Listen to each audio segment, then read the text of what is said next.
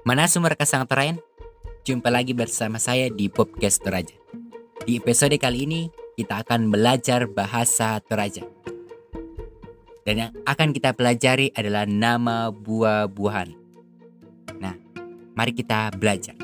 Yang pertama, pisang yang dipoka dalam bahasa Toraja di kuah punti. Pisang, bahasa Torajanya punti. Jeruk, bahasa Torajanya lemo. Apel, bahasa Torajanya apel. Mangga, bahasa Torajanya pau. Sirsak, bahasa Torajanya serekaya. Kecapi, bahasa Torajanya katapi. Pepaya, bahasa Torajanya taliki. Durian, bahasa Torajanya durian. Kelapa, bahasa Torajanya kaluku. Jambu, bahasa Torajanya dambu.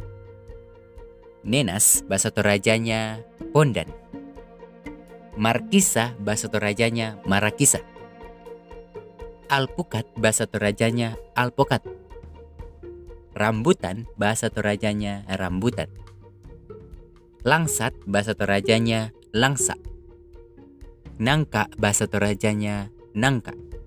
Nangka yang muda dikompukan dalam bahasa Toraja karau.